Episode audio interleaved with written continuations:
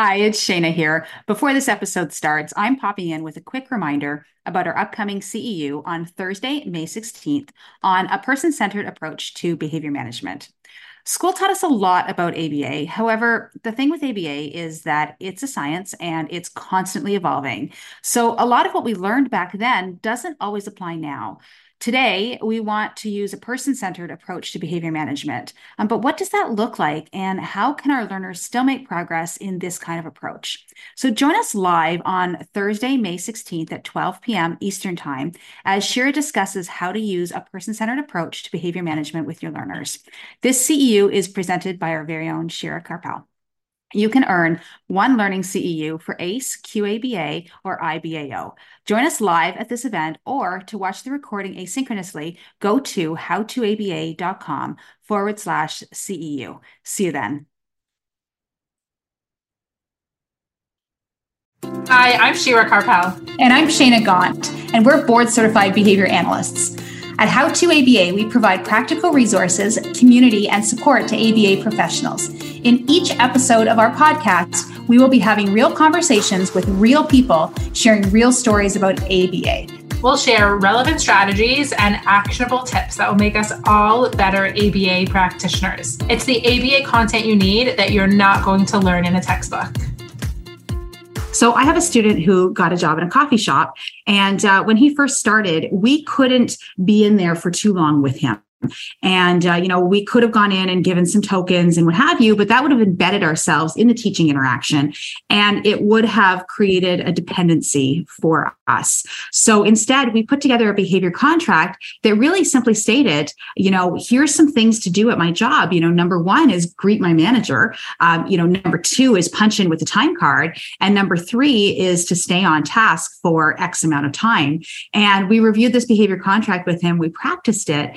And and um, then he was independent within about a week or two. It was really awesome to see. That's amazing. So, a behavior contract is a really useful tool that specifies what the expected behavior is, what the time frame is that it's, it's expected to be seen in, and what the reward is. And it's not something that we would start off with with some of the students that we work with. It's usually something that they work towards. It's really for students that have already become familiar with a token system or a token board and understand those contingencies of I do something, I earn some sort of reinforcement, I continue to do something, maybe I earn bigger reinforcers um, and once they have that concept, we can work towards something like a behavior contract. You're right. You know, students really do need to understand that um, contingency of delayed reinforcement, right? It can't be, well, I do something, I get something, I do something, I get something. Behavior contracts don't work like that. It's not that immediate. So they need to be able to understand the concept of delayed reinforcement. But once they've got that concept, we can quickly move to a behavior contract. Um, Shira, you mentioned that, you know, a contract is like a written agreement. A lot of times I've seen students sign the contract. Um, that doesn't necessarily need to happen. I've had students sign contracts before, but I've also had students just use it more as a checklist, right? So the check checklist would be first I do this and then I do this. You know, I sit, you know, I sit at my desk, I attend to the teacher, I raise my hand, that type of thing. So the really great thing about introducing a behavior contract is as our students are getting older, we want them to take more ownership over their own goals and their own reinforcement. We can move them off of, you know, a token system that really relies on someone else, someone external from them to come and provide that reinforcement and provide that behavior specific praise and, and the token. And it gives them ownership over the be, being able to reflect on their own behavior, being able to track their own behavior and ultimately access their own reinforcer. And it's also a lot more subtle. So if a student is moving into a classroom or a work environment and there isn't it isn't even possible to have a token system running we could we could start to teach them the concept of a behavior contract so that they could take that with them into another setting and have it be a lot more natural when introducing behavior contracts, it's really important to start small. Typically, we pick three to five goals max, no more. Uh, it's too overwhelming for students, but typically we pick three to five goals and we state them positively. So, you know, we don't say, don't hit today or, you know, don't run away from your desk. It would be more so, you know, did I keep my hands to myself or, you know, did I stay at my desk? Um, those types of things would be goals. So, stating them really positively keeping it small, keeping it simple. So three to five goals max. And the way that it would start is it would look actually pretty similar to a token system. So instead of expecting that self reflection right from the beginning, we may pick those three to five goals and actually have you know five opportunities for us to notice those behaviors. So similar to a token system there's five opportunities to notice did you stay at your desk? Did you um, use nice words? And then using those opportunities to provide that reinforcement. Um, and then once they are familiar with that we may fade those five opportunities to like one or two opportunities. So it's more of like a check-in a couple times a day. Over the course of this subject over the course of the morning were you able to keep your hands to yourself? Were you able to stay focused? And then it can also become more of a conversation. We can reflect together on these goals and you know how well did you do on these goals? It also doesn't have to be all or nothing. Sometimes i'll use a rating scale for those goals. And so instead of it just being yes or no i was focused it was well you know, maybe I'd give myself a three out of five because like it was sometimes, but like I could have done a little bit better. So there is room for flexibility and conversation around those goals. Uh, one really important thing is that when introducing a behavior contract, you know, the ultimate goal is absolutely you want this behavior contract running all day and, you know, the reinforcement would be delivered at the end of the day, but you can't start there. You have to start relatively small. And like Shira said, you know, at the beginning, it does look more like a token system. We're delivering, you know, the praise for X meeting this goal or this goal. Um, hey, I saw you doing this. I'm going to, you know, give you that check mark. You know, sometimes I'll do it on a time based schedule. So, you know, every 10 minutes or every 15 minutes, I'll have a timer set. And when that timer goes off, you know, we check to look at those goals and say, hey, were you on track and did you meet those goals? Um, eventually, we're stretching that out so that if you are using a behavior contract in a place like school, you know, eventually that behavior contract can be just a quick check in after each period. So after math class, let's check in. Did you meet your goals? You know, after language class, let's check in. Did you meet your goals? And then eventually it would be, hey, let's just check in at lunchtime. And then let's just check in after school school. And, uh, you know, then maybe it's just one um, at the very end of the day, but you can't start there. Um, so often I go in and I see teachers who have started there and it's just one check in at the end of the day and it's just way too long for a student. They really don't understand. So starting small and then systematically increasing that check in period. And the other thing to remember in setting up a behavior contract is that the reward should, you know, equal the effort. So sometimes we expect you know a student to work on a behavior contract for an entire week. And those are high expectations. And there are a lot of demands on them to you know control their behavior and do things that are hard for them. And then they only maybe get you know a couple minutes of a video at the end of the week. And of course that's not going to be motivating for them. And it's going to be really hard for them. So you can always tweak you know when they're trading in that behavior contract how often they're accessing reinforcement. And it should be equal. If we're expecting them to do something that's really hard then maybe they need reinforcement more often or maybe they need to see that i'm almost there I just need, you know, a couple more points to get to my next level of reinforcement.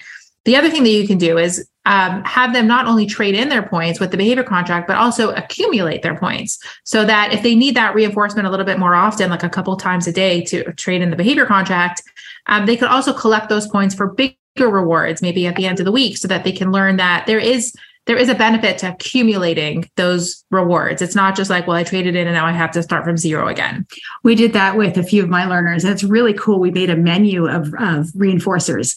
And um, the menu was, you know, okay, I only need a certain amount of points to get this small little thing, but, you know, I need a lot of points to get this. And a lot of the time, what we see is that these learners go right away for that quick grab. You know, I'm going to cash in my points. My points are burning a hole in my pocket, basically, right? And I've got to, you know, cash in really quickly. And then over time, you see them starting to go, oh, wait a second, I can save up for something else. And it's really cool that the behavior shifts from I need to cash in right away to I'm going to save, I'm going to save, which is also another life goal, which is pretty cool. And because we want to build a lot of that buy in and ownership over the goals, this overlaps really well with students who are working on ACT type programming. So it could be a conversation of developing these goals on a behavior contract together. What are their values? Um, and then how can we pick some committed actions to work towards their values? And then it's not about me enforcing these rules on you, but it's about you wanting to accomplish these values and how can I help you? And then those check ins are more of, you know, well, we were successful with this today, but you weren't so successful with this. Well, how can I help you so that next time you could be more successful? Because remember, these are your goals goals and your values. It's not just something that you're doing because we said so, right? We want to set our students up to be successful adults and as independent as possible. And building up that intrinsic motivation is, is a great is a great thing to do. And that buy-in is so important. And, you know, if your student's able to do that, make sure you include your student in every step of the way. So if your student can contribute to what are your goals? You know, what are your goals at school today or during this subject? You know, what should I be writing on this behavior contract? If your student can come up with some of those goals, they're more likely to buy into the whole behavior contract, you know, as well as be successful with it. You know, if your student doesn't or can, can't communicate those goals, um, make sure you're incorporating the student's team. So make sure you're talking to the teacher, make sure you're talking to parents, making sure you're talking to therapists, whoever is involved in um, the specific situation. Make sure you're talking to everybody around so that you are getting that buy-in, and you're also making sure that you're individualizing it to your client. Uh, you know, if you've got, you know, if you say, "Hey, listen, here's what I've used in the past. Here are the three goals I've used in the past. Go for it, do it." That's not individualized. Likewise, you know, if you've got a teacher in a classroom who's got, say, five different individuals on behavior contracts, and that teacher uses, you know, the same rewards for all five of those students, that's not individualized either. So really talking about what is, you know, very specific to your client in terms of goals, but also in terms of reinforcers or motivators as well. So what does your client like and have your client tell you if they can. And once you've set up these goals, the expectations shouldn't change. Sometimes I'll see that like, well, the rules change every day. The teacher decided that today these are the expectations and that, well, you didn't really work hard enough. So I'm not going to actually, you know, provide that reinforcement. Once you've set up this agreement, like here's what we can expect from the student, we're also giving our word that this is what you can expect from us. We're not going to change the rules. And as long as you're keeping up your side of the contract, then we're going to keep up our side of the contract. Now, sure, you're right to a certain degree. You shouldn't be changing those rules every single day, but over time, make sure you're examining those rules and make systematic changes. So, you know, if your student, you know, every month or every week, you know, you're checking in with those goals. And if your student has met those goals and is consistently meeting those goals, check in and then say, okay, you know, if you can talk with your student, how can we modify these goals, you know, to make them that much more um, I don't even know what the right word is, you know, how, how much more challenging, right? And, and what can we do next and what can we do next? So you're constantly thinking about the next step and how we can add to that, but don't flip flop back and forth. You know, every day it shouldn't be different. It should be very predictable and offer lots of opportunities to practice these expectations with the student. So sometimes if we're setting up a behavior contract, we may do a little bit of priming, you know, first thing in the morning as a reminder. Remember, these are the expectations. Let's practice. So let's practice sitting at your desk and raising your hand and waiting to be called on, or let's practice using nice words. We want to prime them and using rehearsal and a role play giving them as much opportunities as possible to practice those skills so that they can be successful in the moment. We really want to set them up for success and not using this as an opportunity to catch them when they're not doing the things that they're supposed to be doing. We really want to use this as a way for us to notice when they are doing the things that they're supposed to be doing and reinforce that. I do a lot of role play with my students, and it's so beneficial um, because we can take that teaching opportunity outside of the moment and really look at it. Um, I have a girl, she's eight years old, and she's a phenomenal student, and she's got these LOL dolls that she absolutely loves. And, uh, you know, she has set up, you know, a behavior, con- we've set up a behavior contract together, but she took her LOL dolls and she set up a classroom. And she also um, used an OMG doll as the teacher. And then, you know, we role played with her OMG doll as the teacher and her LOL doll her behavior contract. And it was the cutest thing in the world but that for her was the role play that she needed to help her understand what the behavior contract was all about. And ultimately when a student can work on a behavior contract and develop that independence they may still need that outside support to make sure that they're accurately self-reflecting. Um, but then we can help them work towards more of a self-monitoring system so that we can help them reflect more accurately and being able to take real ownership over that. And that becomes more of a self monitoring system.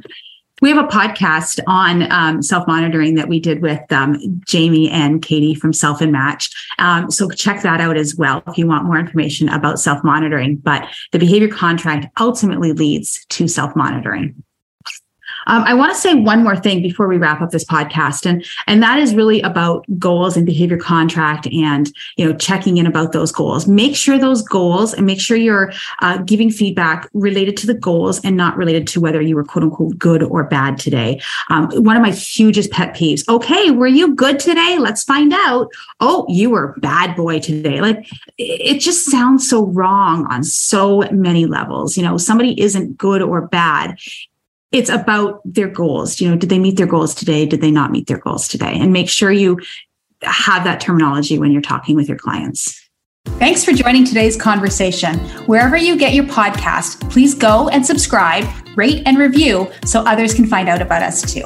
For more from How to ABA, including free resources and ABA materials, visit our blog at howtoaba.com and make sure that you're following us on social media for more practical tips and updates.